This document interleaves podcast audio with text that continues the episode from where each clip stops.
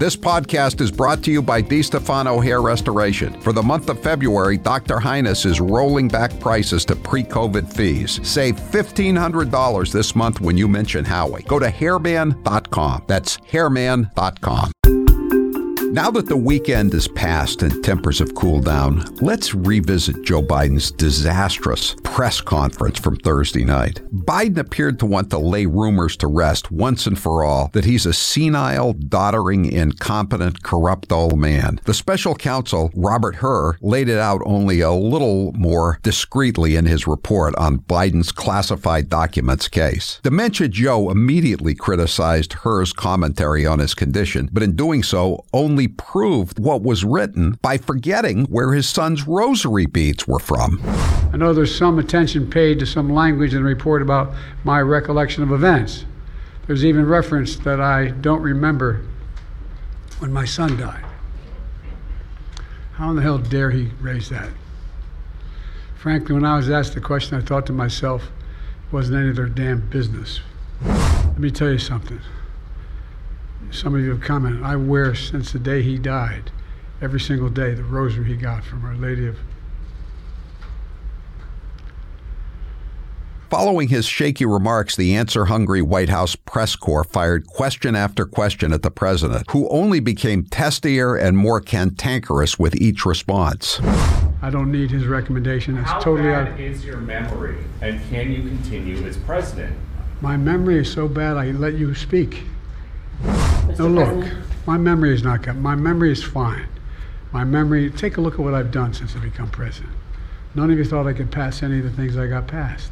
How'd that happen? You know, I guess I just forgot what was going on.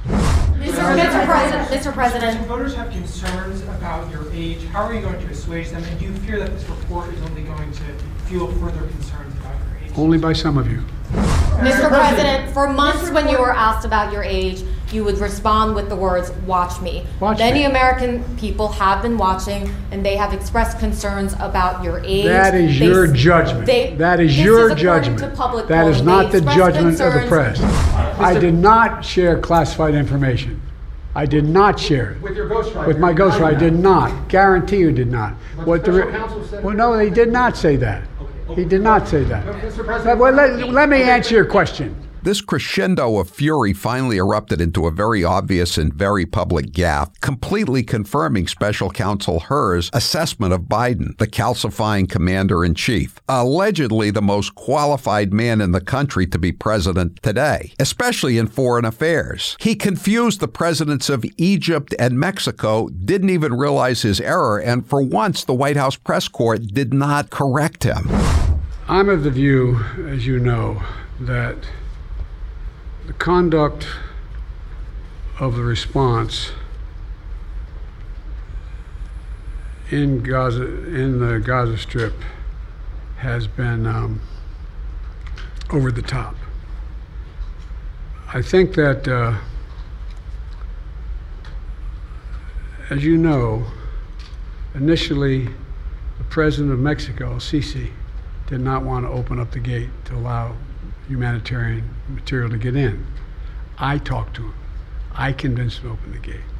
I have a feeling this press conference will have been the final blow to Biden's reelection campaign. There's blood in the water, and the sharks are already circling. Listen to the Howie Carr Show today at 3 or watch the show live at rumble.com slash the Howie Carr Show.